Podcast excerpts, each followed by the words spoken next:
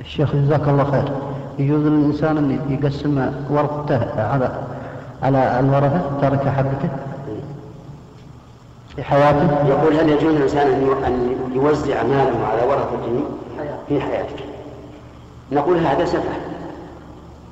سفه في العقل لأنه إذا وزعه في حياته فهل يعلم أن هؤلاء الذين وزع عليهم هم الذين يبقون بعده؟ أليس من الجائز أن يموتوا قبله؟ نعم. يمكن يموتون قبله. فكيف يوزع عليهم ثانيا إذا وزعه عليهم وكان ممن لا يمكن أن يرجع في في هبته لهم كالإخوة مثلا ثم احتاج يوم من الدهر وحاجته والده ولا غير والده أسألك. يعني هل يمكن يحتاج ولا ما يمكن؟ بعد ما وزع الآن ما بقى عنده ولا قرش. يمكن يحتاج ولا لا؟ وإذا احتاج وإذا الدرهم عند غيره. فيبقى فقيرا.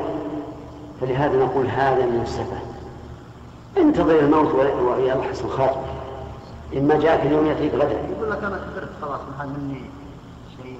لا. غلط غلط. الله عز وجل قال ولكم نصف ما ترك أزواجكم. فجعل الشيء بعد تركه. ولا يتركه الإنسان إلا إذا فارقه في الدنيا. إذا فارقه بالموت حينئذ يقسم. وكما قلت له أولا لا يدري هل هؤلاء يموتون قبله أو يموت قبله. وثانيا لا يدري ربما تحتاج في المستقبل. هذا الكبير لو أصيب بالمرض يحتاج إلى آلاف الدراهم. منين أبدا إن كانت